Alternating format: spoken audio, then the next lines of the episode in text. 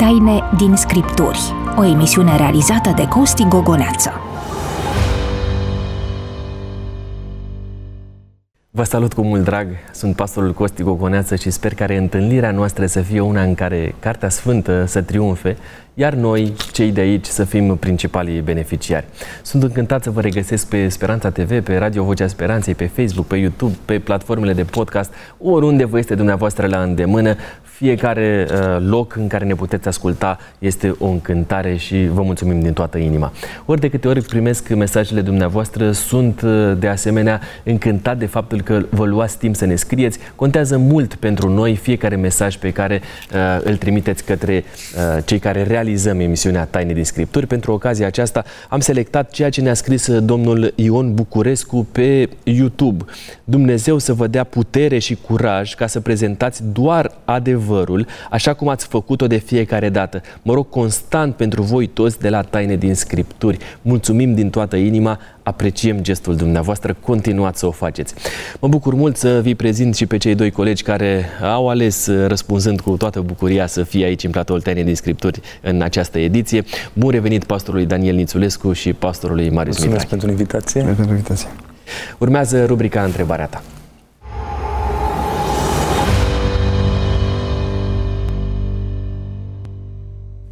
Iulian ne-a scris pe WhatsApp 0751400300. Îl rostesc pentru dumneavoastră să-l folosiți cu toată încrederea și să ne trimiteți uh, mesajele sau ceea ce considerați dumneavoastră că este relevant pentru ca noi să știm din, uh, dinspre uh, fiecare. Așadar, uh, întrebarea sună în felul următor. Ce spune Biblia despre felul în care cei mântuiți vor gestiona lipsa celor dragi care nu au fost salvați pentru veșnicie? E o întrebare așa mai... O întrebare foarte grea. Mai grea, da. Pentru că Implică foarte mult orizontul emoție. nu se vede foarte bine și nu avem toate informațiile. Uh, există, există în Apocalipsa 22 cu 2 un verset care spune că mâncând din uh, frunzele pomului vieții, uh, neamurile vor fi vindecate. Adică cei mântuiți vor fi vindecați. Vindecați tocmai de pierderea asta? Poate fi uh, o interpretare uh, și vindecarea de pierderea pe care a suferit-o în persoana celor dragi. O vindecare eminamente emoțională.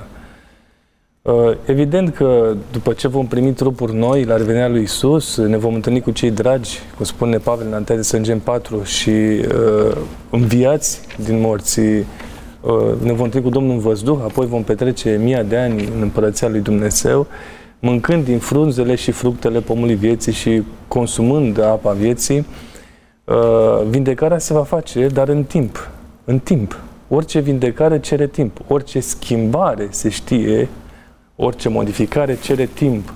Uh, n-aș putea să spun câți ani, dar probabil, imaginez, avansez așa un termen, o, o perioadă, dacă ai sta cu cel drag cât 50 de ani, nu știu, 60 de ani, Deși în, în eternitate nu se vor mai număra ani în felul acesta. Da, în fine, va trebui să treacă o perioadă de timp uh, ca să vindece inima și cicatricile care uh, rămân acolo. Pentru că noi în Împărăția Lui Dumnezeu nu vom suferi de amnezie. Mulți își imaginează că vom ajunge acolo și într-o dată vom fi loviți de amnezie. Nu se va adică vom uita ce a fost aici. Nu vom uita că nu ne vom mai aduce aminte în culori la fel de vii uh, situațiile bune sau mai puțin bune. Este adevărat. Și spune în Iov, mi se pare, că uh, îți vei uita suferințele, îi promite Domnul, ca niște ape care s-au scurs.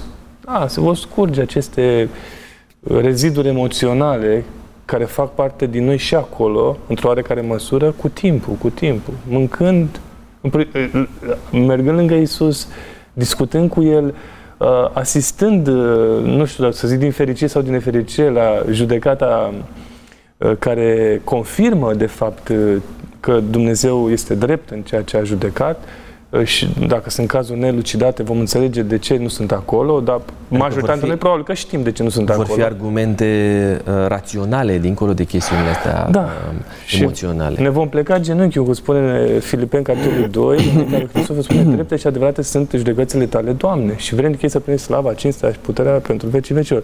Deși în inima noastră va rămâne acolo Uh, cum să zic, un mic gol, bănuiesc, va rămâne ceva. Probabil. Marius, tu ești uh, un obișnuit așa al uh, vulnerabilității și al prezenței în emisiunile de aici la Speranța TV, îndrăznesc o întrebare așa mai personală. Un exercițiu de imaginație. Dacă soția ta nu va fi mântuită alături de tine, cum te vezi că vei reacționa atunci când uh, vei vedea că ea nu va fi acolo? Este evident că în primă instanță este tristețe. Nu neapărat supărare pe Dumnezeu, pentru că fiecare mântuit își dă seama că Dumnezeu face alegeri corecte. Însă cred că Dumnezeu ne oferă acest, să spunem, drept să suferim în primă instanță. Interesant. Dumnezeu nu suprimă sentimentele uh, cumva uh, naturale Asta nu înseamnă neapărat nemulțumire, repet, față de decizia lui Dumnezeu, ci înseamnă frustrarea. Domnule, nu s-a putut. În același timp, uh, cred, mergând pe ceea ce spunea Daniel, uh, cred că Dumnezeu are capacitatea să ne ajute să ne vindecăm. Dacă aici pe pământ, atunci când cineva drag uh, își încheie viața, după câteva zeci de ani, mai păsezi amintirea, dar nu mai doare atât de mult. Și după multă vreme devine o cicatrice cumva oarecum vindecată, așa, cât se poate pe pământ, vă dați seama. Ehm, cu atât mai mult atunci când vorbim despre viața pe noul pământ, ehm, va fi o vindecare, nu în sensul în care, ehm, domnule, dacă sunt eu mântuit, ce îmi pasă? Ah, nu mai pasă, nu. În sensul în care uh, știm că cei care nu mai există nu suferă undeva, domnule, suferă și că și aici pe pământ când plângem pe cei care mor, de exemplu, noi plângem nu pe ei pentru că ei au scăpat de suferință, ci ne plângem pe noi care am rămas fără ei. Și o, e o plângere față de propria persoană. Uh, e un plâns cu o tentă egoistă, trebuie să acceptăm acest, acest lucru. Da? Uh, în acest context, cred că Dumnezeu are capacitatea să, să ne vindece. Există un text în Scriptură, nu l-am căutat și nu mai țin minte unde este, spune la un moment dat că vorbim despre nou, noul pământ, nimănui nu vă mai veni în minte lucrurile din tâi. Dar și aici, ce înseamnă acest lucru? Nu pot să spun, domnule, va fi amnezie, cum spunea Daniel. Uh, nu, nu. Uh, dar e clar că elementele negative de pe pământ vor fi șterse din mintea noastră. De ce? Um, gândiți-vă că sunt oameni care pe pământ au trăit în, în niște vieți uh, haotice, au făcut monstruozități în zona păcatului.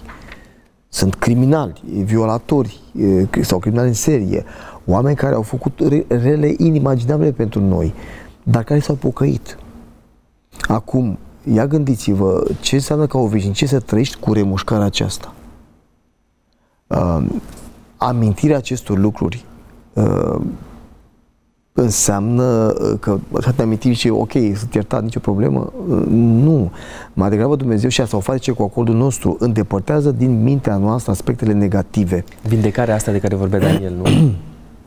vindecarea aceasta. Adică, până la urmă, ă, dacă omul rămâne o veșnicie cu niște sechele în subconștient ă, ale unor lucruri pe care le-a făcut, care, ă, care defulează din când în când, asta nu înseamnă vindecare. Vindecarea asta înseamnă să avem în ființa noastră, să nu mai avem nimic din ce înseamnă lumea răului. Iar amintirile ale unor păcate pe care le-am făcut țin de lumea răului. Și uh, eu, nu, eu nu echivalez această uh, realitate cu ideea ștergerii uh, memoriei. Domnul, un fel de tabula, tabula rasa. Da. Nu, nu asta. Nu asta. Ci rămâne conștienți că am fost undeva și cumva, cumva amintirea uh, păcatului este dată doar de semnele răstignirii. Uh-huh. Ele vor rămâne semnele da. răstignirii Domnului Hristos. Da. Mulțumesc da. mult pentru răspunsurile voastre și mulțumesc, Marius, pentru deschidere și sinceritate. Um, vă reamintesc faptul că ne puteți lăsa întrebări uh, scriindu-ne, uh, scriindu-le la 0751 400 300. De asemenea, dacă ne urmăriți pe rețelele sociale, scrieți acolo comentarii publice sau uh, în privat dacă doriți să discutați cu noi. De asemenea, dacă doriți să ne rugăm pentru dumneavoastră, spuneți-ne și lucrul acesta. 0751 400 300 este numărul nostru de WhatsApp. Uh, puteți folosi de asemenea prin tarif normal, trimițându-ne și SMS-uri. Dacă vreți să faceți un bine prietenilor dumneavoastră și ne urmăriți pe rețelele sociale, distribuiți emisiunea uh, noastră pentru ei. Precizez și cu această ocazie faptul că emisiunea noastră este una înregistrată. Din păcate, nu putem prelua întrebările dumneavoastră în timp uh, real. Pentru a introduce tema, din ocazia aceasta, vă invit să citim uh, ceea ce Apostolul Pavel a scris în Evrei, capitolul 8, citesc de acolo versetele 1 și 2. Uh, punctul cel mai însemnat al celor spuse este că avem un mare preot care s-a așezat la dreapta scaunului de domnie al măririi în ceruri ca slujitor al locului preasfânt și al adevăratului cort care a fost ridicat nu de un om, ci de Domnul. Inevitabil îmi vin în minte câteva întrebări. Care este identitatea marelui preot și ce rol are pentru obținerea iertării? De asemenea, există în ceruri un loc special unde se face o liturgică uh, aparte pentru mântuirea din păcat? Așadar, în această ediție Taine din Scripturi ne vom strădui să înțelegem cum decurge procesul iertării și obținerea mântuirii. Vă reamintesc, alături de mine sunt pastorii Marius Mitrache și Daniel Nițulescu. Pornim chiar de la versetele acestea pe care le-am amintit deja, Evrei 8 cu 1 și 2 și am să vă întreb concret care este identitatea Marelui Preot. Identitatea Marelui Preot trebuie așezată în paradigma cărții Evrei care vorbește despre Marele Preot în comparație cu ceilalți preoți și de toate aspectele importante ale liturgicii din sanctuar în gradul comparativ de superioritate. Dacă observăm în Cartea Evrei, jertfa este mai bună, ca să nu zicem perfectă, făgăduințele sunt mai bune, uh, în Cartea Evrei promisiunile sunt mai bune, și avuție e mai bună, și învierea este mai bună, și mai ales legământul este mai bun. De ce? Pentru că toate rezidă în Marele Preot care este Isus Hristos și a cărui identitate nu este uh, nu face parte din neamul lui Aron, pe spiță sacerdotală, da, din Vechiul Testament, ci așa cum îl descrie Cartea Evrei, capitolul 7, el vine pe spița unuia care nu avea neam, n-avea, fără mamă, fără tată, fără început al zilor, fără sfârșit uh, al zilor, uh, fiind vorba despre Melchisedec. Cine, care este identitatea acestui Melchisedec? Uh, Melech Tzadic, în ebraică, înseamnă împăratul neprihănirii sau al dreptății. Și ne spune Cartea Evrei că el era preot, dar și împărat uh, în Salemul, Ierusalimul de altă dată, locuit de Iebusiți. Um, de ce există această asociere? De ce preoția lui Hristos se pliază pe preoția lui Melchisedec? Tocmai pentru că, neavând uh, cum să zic, o genogramă, o, o spiță de familie exactă, cunoscută despre acest împărat, care se pare că n-a fost un împărat, cum să zic, plăsmuit, ci un împărat real, un preot real, care se închina lui Dumnezeu așa cum înțelege el la data aceea, uh, pentru a, a atribui lui Hristos uh, preoția veșnică, jertfa perfectă și toate celelalte atribute pe care le întruchipează Marele Preot. Uh, și bineînțeles că nu putem să vorbim despre Isus ca mare preot fără să aducem în atenție dimensiunea mijlocirii cu propriul lui sânge, cum spune Evrei 8 și 9, nu cu sânge de animale, de țap, de bebe și așa mai departe, care se repeta la nesfârșit într-un râu de sânge perpetuum și nu aducea mântuirea și iertarea celor din vechime. Uh, Marius, de ce simte Apostolul Pavel să vorbească în Noul Testament despre ceea ce se întâmpla în uh, Vechiul Testament, aducând cumva um, în prezența celor care uh, au citit și care ascultau predicile de atunci ideile astea. Pentru că în Vechiul Testament n-a fost cumva pironit la cruce de Hristos, de ce a mai fost nevoie să se mai vorbească despre toate detaliile astea legate de Marele Preu și despre ce avea el de făcut? Să nu uităm că epistola este adresată evreilor și în special evreilor uh, care deveniseră creștini. Și a avut loc un, uh, un fenomen uh, ciudat, cumva. Apostolul Pavel invocă acest eveniment în capitolele 5 și 6, unde afirmă că anumiți evrei creștini reveneau spre iudaism găseau că este insuficient Hristos ca mântuitor și cumva de aceea vorbește de lepădare. Cei care au cunoscut, dar au căzut, Acolo este parapipto în greacă, înseamnă a apostazia, practic. și Pavel, practic, folosește întreaga epistolă către evrei tocmai pentru, uh, pentru a arăta de ce este Hristos legitim ca mare preot și de ce creștinismul uh, este superior iudaismului uh, ca, ca și perioadă teologică. Uh, în acest context folosește Vechiul Testament ca bază pentru a construi această teologie a sanctuarului din ceruri, a preoției lui Hristos și faptul că Hristos este considerat ca preot după rânduiala lui Melchisedec, uh, arată spre două lucruri. În primul rând, uh, unii evrei invocau ideea că Hristos, nefiind din seminția lui Levi, uh, cu ce drept este mare preot? Nu are nicio justificare acest lucru. Și Pavel spune, stai puțin, dar ce, de ce justificare avea să fie Rolul mare marelui preot fiind acela de mijlocitor. Da, de mijlocitor și uh, el uh, era singurul care uh, cumva uh, realiza Iom Kippur, ziua ispășirii, care, mă rog, realiză ceremonialul. Um, apoi un, alt, un alt element care mi se pare foarte important de ce uh, Hristos este comparat cu Melchisedec este că din perspectiva istorică, Melchisedec este superior lui Aron, spune uh, în capitolul 7, dacă nu mă înșel uh, Pavel, pentru că Aron, fiind în coapsele lui Avram, a dat zecime lui Melchisedec, recunoscându-i superioritatea. Un alt element, față de Aron, Melchisedec era și împărat, nu doar preot, așa cum Hristos este preot și împărat. sunt două argumente pe care le văd, sunt uh, contextuale, uh, pe care uh, le văd în, în evrei, două argumente datorită cărora Pavel insistă pe acest aspect. Și, practic, Hristos este legitimat prin ceea ce afirmă Pavel, legitimat de Biblie ca fiind mare preot și, evident, împărat. Uh, ați făcut referire la sanctuar, locul în care uh, ținea slujbele uh, marele preot, preoții, toate seminția uh, din uh, uh, chemată pentru uh, chestiunea asta. Acum, întrebarea mea, dacă în Vechiul Testament aveam uh, uh locul concret și fizic, uh, în perioada asta, acum, când deja Pavel vorbește despre uh, Marele Preot ca fiind Isus Hristos, noi știm că Isus este în împărăția lui Dumnezeu. Există un astfel de loc fizic în care Hristos face toată liturgica pe care o găseam în Vechiul Testament? Uh, dacă privim uh, în Noul Testament, uh, cele mai multe referințe cu privire la locul unde s-a înălțat Hristos Uh, sunt de felul acesta.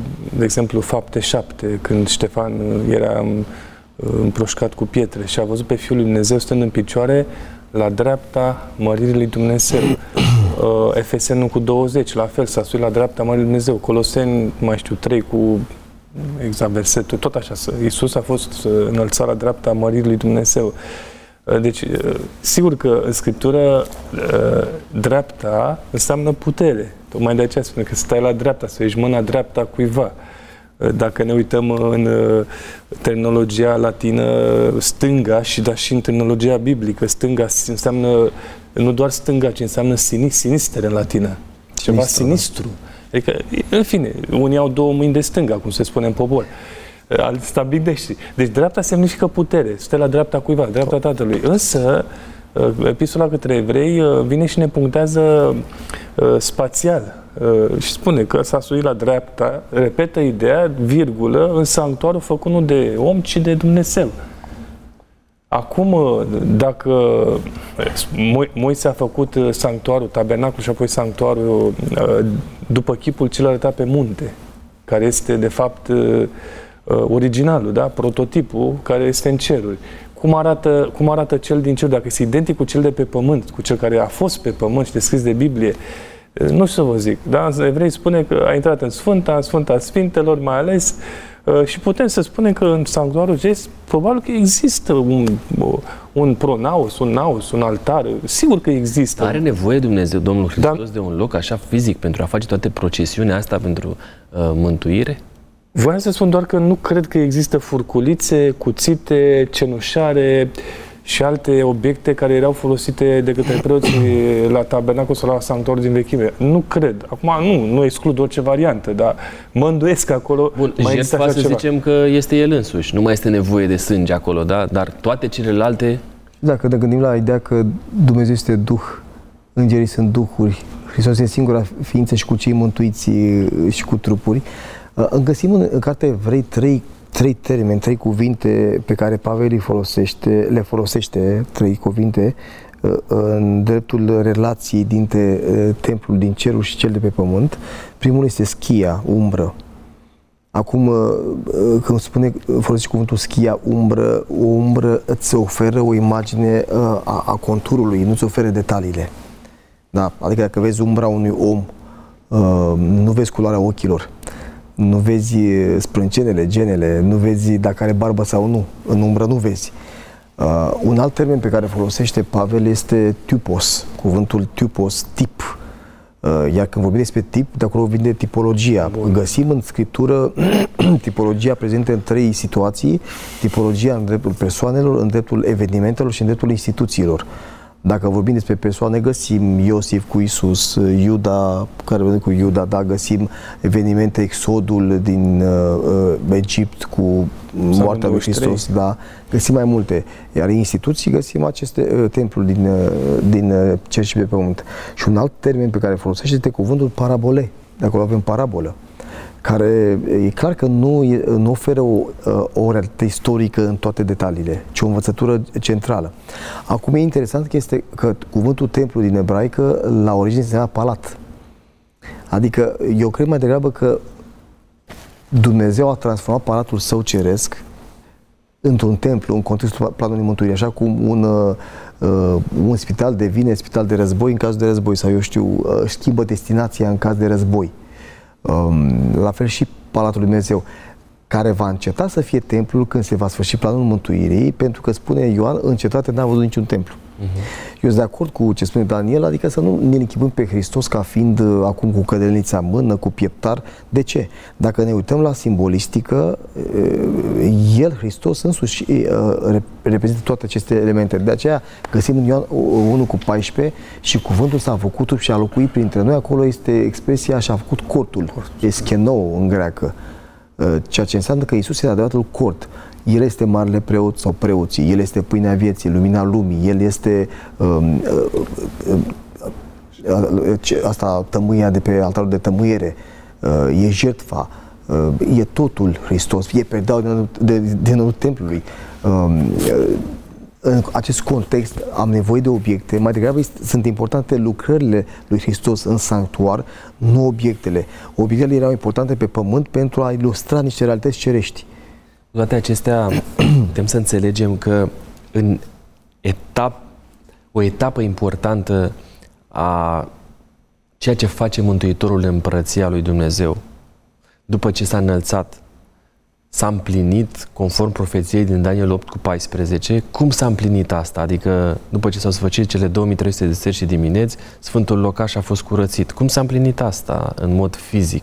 Sau nu s-a împlinit în mod fizic, ci este doar o chestiune, uh, nu știu, uh, uh, simbolică? Pe, aia, puțin, e, iertare că intervin iar. Nu, nu, nicio Um, Daniel vorbea mai devreme de, de șederea la dreapta lui Dumnezeu, care înseamnă o poziție de autoritate. Da. Eu n-aș insista pe ideea spațială. De ce? Deși poate fi și spațială. Uh, În uh, Dumnezeu, sau tronul lui Dumnezeu, era uh, reprezentat de Shechina, care era deasupra capacului spășirii, caporet sau hilasterion. Um, Dar uh, îl facem pe Dumnezeu, un Dumnezeu aristotelian, nemișcatul mișcător, de unde știu că Tatăl nu se mișcă. Adică de unde uh, merg eu pe ideea că uh, Dumnezeu nu se mișcă? În gândirea greacă, Dumnezeu nu se mișcă, e nemișcat pentru că mișcarea presupune schimbarea stării de la punctul A la punctul B și asta înseamnă schimbare în Dumnezeire. Dar Dumnezeu nu e schimbător. Asta e o premisă filozofică incorrectă față de gândirea biblică, că și Fiul s-a schimbat, a devenit uh, om și uh, natura divină n-a fost alterată deși a luat și natura umană. Da? E, tatăl se poate plimba liber, e Dumnezeu și e omniprezent. Uh, Când spune că a stat la dreapta lui Dumnezeu, ce înseamnă? Clar că vorbim de o poziție de, de autoritate, nu spațial neapărat. În acest context, de, de ce nu este posibil ca Hristos să fi făcut aceleași două lucrări cea specifică pentru Sfânta și pentru Sfânta Sfintelor, în același loc, dacă vorbim de spațialitate, sau chiar să se mute. Nu, pe mine nu mă deranjează cu nimic. Fie că vorbim de o mutare spațială, realmente, reală, dintr-un loc numit Sfânta, Sfânta Sfintelor, sau pur și simplu uh, o, aceea, a, a, două lucrări făcute în același loc. Adică nu, nu cred că spațialitatea este o miză aici, ci mai degrabă misiunea lui Hristos pe care o realizează. În acest context, eu nu mă lovesc de problema spațială. Evrei 8 cu 5 și fac o slujbă care este chipul și umbra lucrurilor cerești, după poruncile primite de, la, eh, de Moise de la Dumnezeu, când avea să facă cortul. Ia seama, i s-a zis, să faci totul după chipul care ți-a fost arătat pe munte. Slujba aceasta la care face referire Apostolul Pavel este o prefigurare a ceea ce se află în eh, ceruri sau este o eh, construcție în sine? Noi am încercat cumva să clarificăm aspectele astea sau dacă poate fi redusă dumnezeirea la o construcție, fie ea cu două încăperi și o curte. Uh, citesc și Evrei 9 cu 2 și 3, în adevăr, s-a făcut uh, un cort în partea dinainte, numită locul sfânt, era sfeșnicul, masa și pâinile pentru punerea înaintea Domnului. După perdeaua a doua se afla uh, partea curtului care se chema locul preasfânt. Îmi vine minte gândul din rugăciunea lui Solomon când a sfințit templul 2, Corin, 2 Cronici 6 cu 18 Uh, ce? Nu te cuprind cerurile cerurilor și te va cuprinde locuința aceasta? Vorbim despre omniprezența lui Dumnezeu. Mă leg cumva de ce spunea Marius mai devreme. Uh, sau da mai multe variante cu privire la câte dimensiuni are Universul nostru. Uh, Einstein spunea că are parcă 4 sau 5 dimensiuni.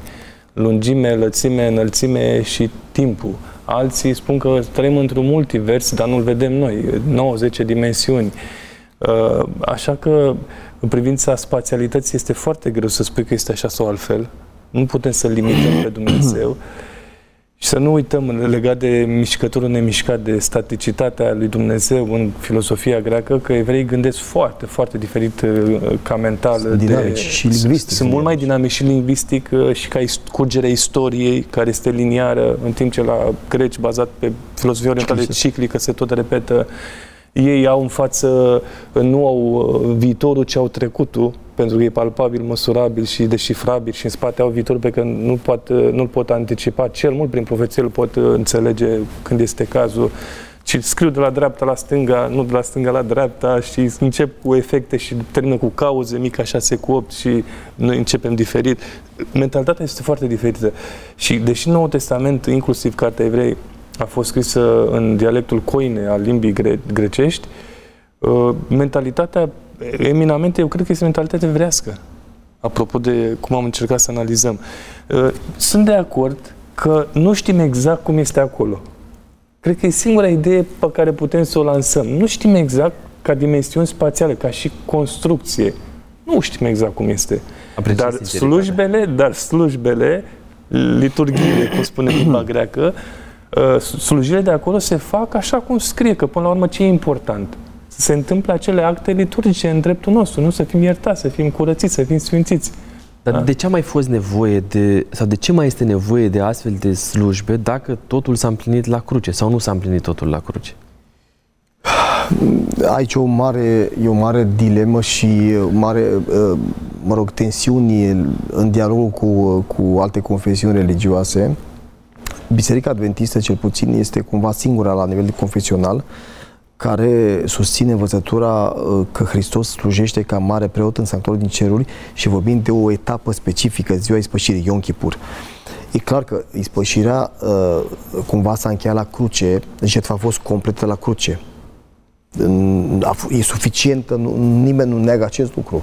Însă uh, Hristos cumva aplică Uh, jetfa sa. De ce avem modelul vechi testamentar? Dacă se aduceau jetfe în fiecare zi de preoți, dacă mai veneau și oamenii cu jertfele pe care uh, pe capul cărora puneau mâinile și își mărturiseau păcatele, de ce mai are nevoie de o zi a spășirii? Adică e o distinție între iertarea păcatelor și îndepărtarea lor. Păcatele erau iertate, dar când preotul stropea pe doua dinăuntru, păcatele au transferate. Vorbim de un transfer asupra sanctuarului. Preoții, ca tipul lui Hristos, ei mâncau de acele jetfe aduse pentru păcat și își asumau, se încărcau. Așa cum găsim în 2 Corinteni 5 cu uh, 21, găsim așa scris. Pe cel ce n-a cunoscut niciun păcat, adică pe Hristos, Dumnezeu l-a făcut păcat pentru noi, ca noi să fim neprihani lui Dumnezeu în El. Hristos a fost făcut păcat și a luat asupra lui, așa cum preoții luau asupra lor, tipologic, vă dați seama, luau acest lucru. În acest context, dacă tot în timpul anului tot luai păcatele asupra sanctuarului și asupra ta, era nevoie ca să fie și o zi când aceste păcate erau îndepărtate definitiv. E, această etapă uh, profetică de la 1844, pentru că asta e profeția din Daniel, nu putem contesta, uh, descrie această etapă care înseamnă că, într-adevăr, în continuare oamenii își cer iertare și păcatele sunt iertate, dar a început și îndepărtarea lor. Da. Și se va încheia când ultimii oameni care rămân în viață vor avea păcatele îndepărtate, nu doar iertate, ci și îndepărtate. Și um, atitudinea asta, a ceea ce face Hristos acum în împărăția lui Dumnezeu, se aplică și retroactiv? Da, pe de la 1944 uh, au început îndepărtarea păcatelor, a început înde- cu cei care au murit uh, și continuă cu cei în viață, pentru că uh, pentru cei în viață e foarte dificil. Uh, Uh, să îndepărteze, să spunem, păcatul invidiei din viața mea dacă uh, eu în continuare am această trăire. Pentru cei mulți e simplu, care și-au cerut iertare și au murit, uh, mă rog, dar și aici este o, o mare problemă pentru că se, se creează foarte multe teologii nepotrivite cu ultima generație și alte lucruri care nu și-au rădăcinat nici în Scriptură și nici în ceea ce noi numim Spiritul Profeției, Ren White. Însă Însă ă, ă, nu putem nega, repet, profeția din Daniel o cu 14 și aici apar două, doi termeni în limba, ă, în textul ebraic este verbul nitztak, a, a fi îndreptățit, justificat, iar în Septuaginta apare catarizo acolo, a fi curățit. Cornilescu merge pe Septuaginta pentru că, în general, ortodoxii merg pe Septuaginta și uh, uh, sunt, sunt persoane care spun, domnule, nu, uh, Biserica Adventistă nu este corectă pentru că ei spun, vorbesc de o curățire a sanctuarului. Ori nu, acolo vorbim de îndreptățire. Eu, ambii termeni sunt la fel de valabili. De ce? Pentru că în contextul din Daniel, cornul cel mic uh, calcă în picioare templul și uh, uh, uh, uh, îi distruge uh, utilitatea sau rolul și trebuie să fie reabilitat. Dar vorbiți de curățire și vreau să citesc un text din, uh, din, uh, din, din Evrei și închei intervenția mea.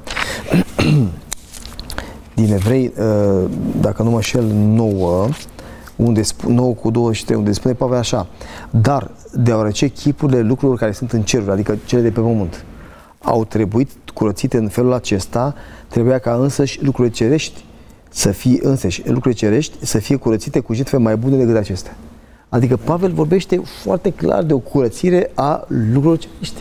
Realmente, în contextul marii lupte, templul lui Dumnezeu, palatul devine un templu și acolo, practic, sunt, sunt transferate aceste lucruri, păcate, mărturisite și trebuie să fie curățite. Așa spune Pavel în evrei. Și nu pot să contest ce spune Pavel. Bun. Uh, vreau să mai clarificăm un aspect.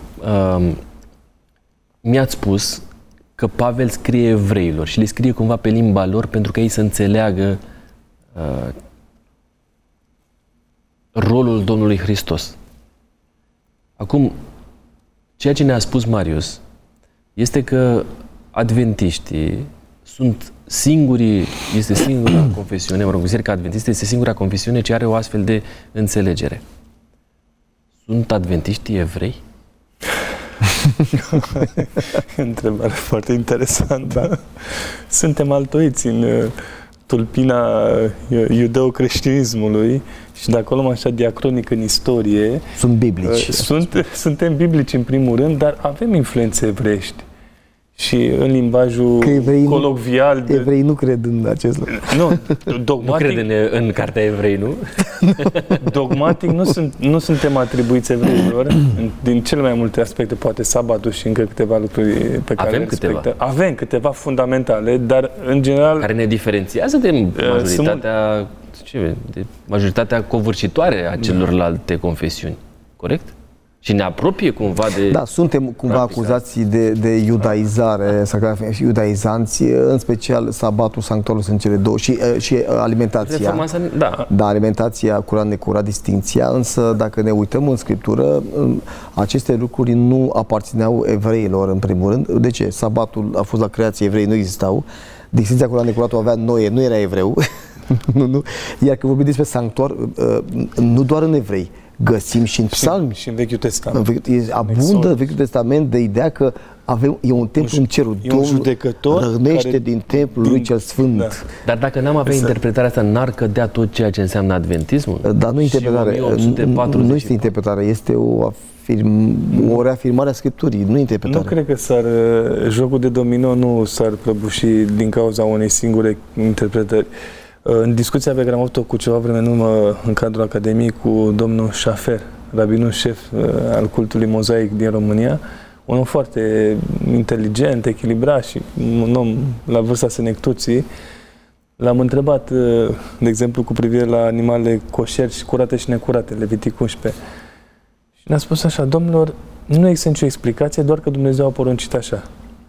L-am întrebat despre faptul că, i-am spus că suntem adventiști de ziua șaptea, în fine, știa. Dar uh, uitați, noi sărbătorim uh, ziua șaptea, sabatul. Ce părere aveți? Și spre surprinderea asta a spus, uh, da, sunteți liberi să-l sărbătoriți, nicio problemă. Un om foarte deschis. Am văzut o descriere pe care n-am mai văzut-o în ultima vreme în astfel de tangențe cu oameni, cu evrei, cu conducătorii a evreilor uh, în țară sau peste hotare.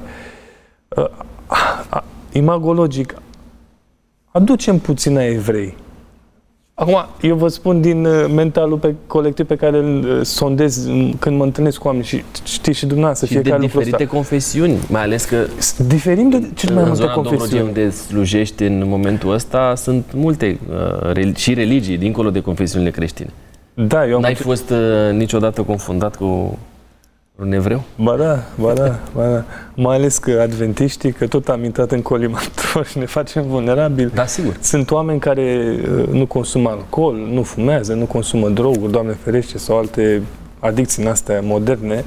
Și ei fiind oameni serioși, fac case frumoase, sunt cetățeni respectabili și atunci există și în mentalitatea uh, în oamenilor există și uh, s- stigmatul care a fost atribuit în istorie, în mișcarea antisemitistă de-a lungul veacurilor, pe care ușor îl pot comuta și pune pe, peste alte grupuri de credincioși, cum este cazul nostru.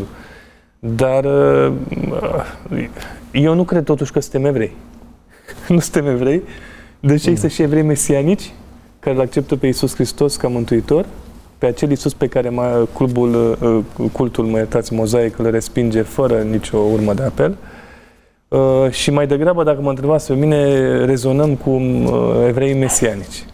Pentru că punctul central al credinței lor și a noastră este Iisus Hristos, Domnul nostru. Ce ne diferențiază totuși, Marius, de cultul uh, Păi, în primul rând, credința, că noi suntem mântuiți prin, cre- prin credință, uh, prin credința în Hristos. Uh, Iudaismul nu îl recunoaște nici acum pe Hristos ca fiind uh, Dumnezeu întrupat și da, mântuitorul. mesianicii îl recunosc. Da, mesianici. Și atunci ce ne diferențiază de mesianici? Da, studia foarte bine uh, cultul mesianic, uh, uh, dar cred că mesianicii mai țin și anumite sărbători uh, uh, pe care Moise le, le, le scris și sărbători care, așa cum spune Pavel, sunt umbra lui Hristos. Deci cumva e o mixtură. Sunt uh, m- un fel de uh, fie mesiani, evrei mesianici, fie creștini iudaizanți, cam se, se întâlnesc. Uh, Dar nici ei, nu, nu, nu, uh, Pavel iar, iar apostrofa și pe ei, că nu ar fi corect. Adică ar fi un fel de, pentru ei Hristos nu e suficient, mai avem nevoie să mai păstrăm niște lucruri. Dar ne, suntem fundamental diferiți. Noi nu, nu avem abordare legalistă asupra legii lui Dumnezeu, deși unii pot avea ca indivizi, dar teologic vorbind, biserica noastră nu crede că este mântuită prin fapte, deși comportamentul este o urmare inevitabilă, naturală, sunt faptele credinței pe care le spune Pavel în Evrei, în uh, Efeseni 6, 2, pardon. Dacă suntem mântuiți prin har, de ce mai este nevoie de uh, toată această uh, liturgică despre care am vorbit acum în Împărăția lui Dumnezeu, conform cărții evrei? Da. Și mă întorc cumva la întrebarea pe care am adresat-o, dacă nu a fost suficientă, uh, la un moment dat, dacă nu a fost suficientă jertfa Domnului Hristos și cumva încercăm să-i punem în spate și alte practici în ceruri pe care n-ar, de care n-ar fi deloc vinovat, cu ghilimele de rigoare, sau responsabil mai degrabă. Vreau să amintesc înainte de a încerca să răspund la întrebarea aceasta, că am asistat cu 5, 6, 7 ani în urmă pe Marea Galilei, într-un vapor în acesta foarte interesant, împreună cu un grup de frați la interpretarea unui cântec rostit de un evreu mesianic, tot Daniel îl chema. Atât de frumos a cântat în limba ebraică, în limba engleză despre Hristos. A fost ceva irepetabil din punctul meu de vedere.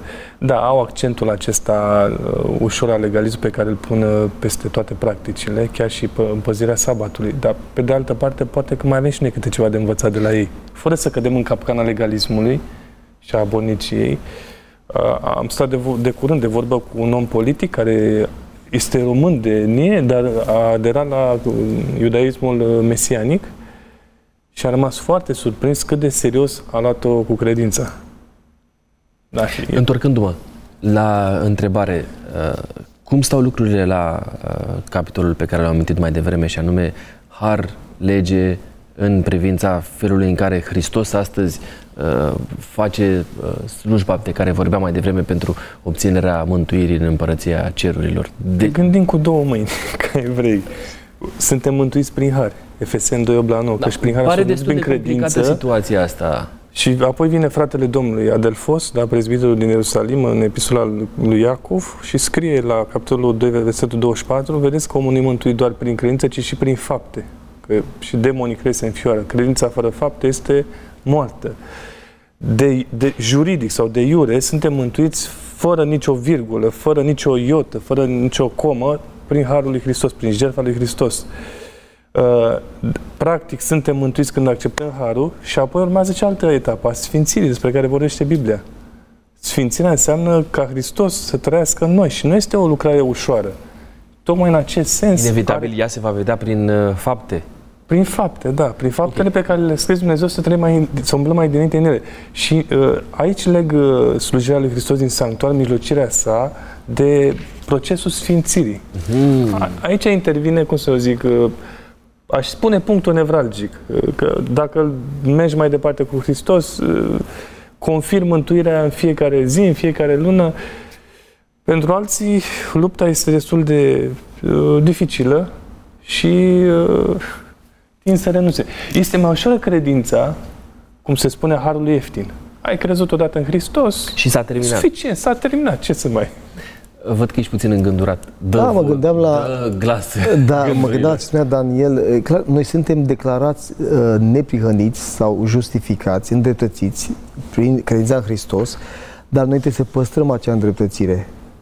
Um, uh, sunt trei etape majore. Când vorbim despre îndreptățirea aceasta prin credință, justificarea este este uh, expresia în Hristos. În Hristos suntem uh, uh scap, scăpați de vina păcatului. Uh, ca Hristos suntem scăpați de puterea păcatului, că devenim uh, sfinți și cu Hristos suntem scăpați de natura păcatului. În acest context, cred că sfințirea vieții, uh, respectarea legii nu poate fi scoasă în afara discursului creștin, este urmarea inevitabilă a vieții cu Hristos. Chiar și așa spune Pavel în Tit, Dumnezeu ne-a mântuit nu pentru faptele făcute de noi, de noi în neprihănire, chiar cele uh, autentificate de Dumnezeu, ci pentru îndurarea Lui. De aceea legalismul este cel mai urât de Dumnezeu pentru că el cumva îl știrbește uh, pe Dumnezeu în fața noastră, ca și când ar fi insuficient și avem și noi uh, aroganța umană uh, și noi contribuim cu ceva. Ori nu, este un dar nemeritat din partea lui Dumnezeu, dar asta nu înseamnă că trăim în continuare în mod la păcatului, în niciun caz.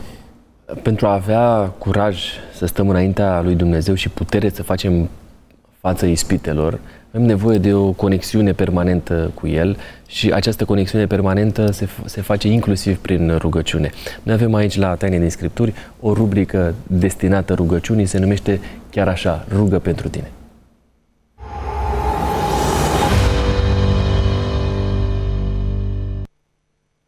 Domnul Marin Gheorghe ne-a scris pe WhatsApp la 0751 400 300. Am amintit numărul acesta de telefon tocmai pentru a-l folosi, fie, fie trimițându-ne SMS-uri cu tarif normal, fie folosind aplicația de WhatsApp. Uh, dumnealui ne-a scris, uh, domnul Marin Gheorghe, vă rog mult din tot sufletul meu de om bătrân să vă rugați pentru nepotul meu să, um, să fie umplut de Duhul, să umble Duhul Sfânt la inima lui pentru a birui dependența de jocurile de noroc. Noi ne vom ridica pentru a înălța o rugăciune pe care o va rosti Daniel. Dumneavoastră vă invit să luați o poziție adecvată pentru închinarea la adresa lui Dumnezeu.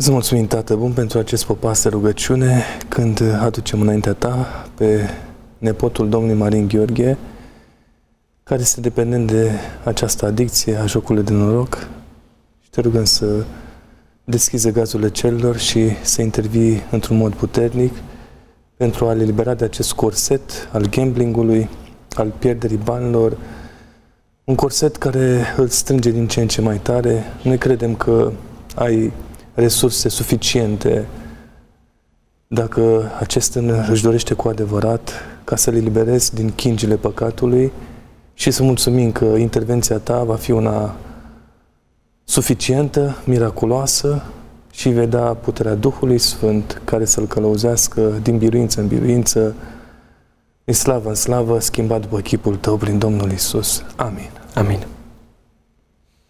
Vă invit să luați loc.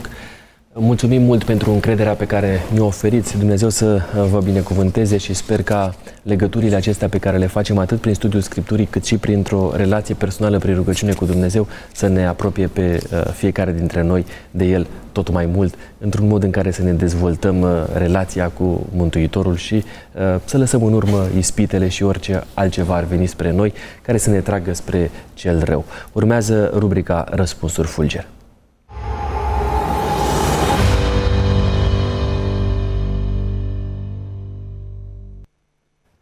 Prima întrebare, la cine să apelezi pentru a primi iertarea de păcate? La Iisus Hristos. La Hristos și eventual la cel căruia i-am greșit. Corect? Este corect. Care este prețul pe care un păcătos trebuie să-l plătească pentru a fi iertat? Niciunul. Eu aș da un preț, deși nu este vreunul, dacă trebuie neapărat un preț, prețul orgoliului. Cum pot avea siguranța că am primit iertarea? Prin credință. La fel, prin credință. Care este rolul bisericii în procesul iertării? Niciunul. Susține, îndrumă, ridică, conduce către Hristos. Pare că vă contraziceți aici. Marius eu zic că nu are niciunul. Biserica, dacă, de exemplu, eu sunt izolat și nu, fac, nu, nu sunt într-o biserică, într-o comunitate, sunt nu, nu mă susține nimeni, poftim, nu sunt iertat, nu, cred că niciunul când vorbim de rol, când vorbim de ideea de susținere, acolo nu, nu n-aș numi rol în procesul iertării. Până că întrebarea a fost așezată de așa natură. Sau am interpretat-o diferit. Niște e bine așa că clarificăm uh, lucrurile. Este da. clar că uh, mântuirea, așa cum am răspuns la prima întrebare, uh, iertarea păcatelor vine prin uh, Mântuitorul Iisus. Totuși, Costi, cei mai mulți oameni vin la biserică ca să primească iertare. Asta e o reminiscență, o reminiscență are factură... Ideea că omul, omul, preotul, omul îl da. poate, ego te absolvă, or, nu. Mulțumesc mult pentru scurta asta dezbatere. Poate într-o ocazie viitoare o să stăm de vorbă mai concret despre subiectul ăsta. Uh, vă invit spre rubrica Exercițiul de sinceritate.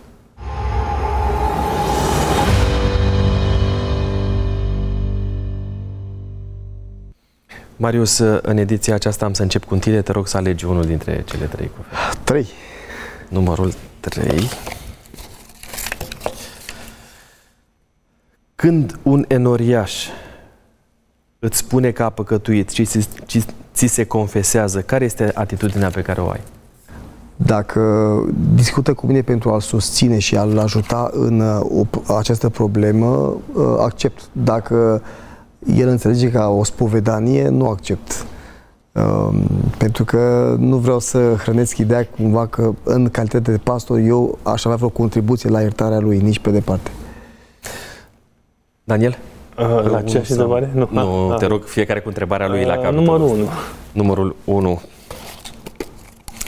Întrebarea de aici sună așa. Uh, de fapt nu este o întrebare, ci un mod de a uh, te deschide în fața noastră, numește, numește pașii pe care îi faci atunci când ai păcătuit și dorești să obții iertare. Uh, există părerea de rău, recunoașterea păcatului și apoi uh, umblarea cu Hristos, o continuă ferire de a mai face păcatul. Cum spune Domnul, femeie prinsă în, în adulter, du-te să nu mai păcătuiești. Sau sfințirea vieții de care aminteam mai devreme, care este un proces pe termen lung. Dacă ai greșit față de cineva? Sunt cer iertare, bineînțeles, dacă este fie Dumnezeu, fie în persoana celor apropiați. Da, sincer, da. Uite, mai ridic o chestiune. Dacă persoana față de care ai greșit, uh, între timp moare, și vă invit pe amândoi să răspundeți, ce e de făcut în privința asta? Adică am greșit față de el, nu mi-am cerut iertare și uh, timpul este scurt, e adevărat. Uh, ce fac? Cum pot să rezolv problema În Vechiul Testament exista o prescriere, legea pentru vină, mi se pare că se numește, uh, în cazul în care ai greșit păgubindu-l cu ceva. Acum că l-ai ofensat cu o vorbă, l-ai calunat, este o altă situație, dar este echivalent. Scurt?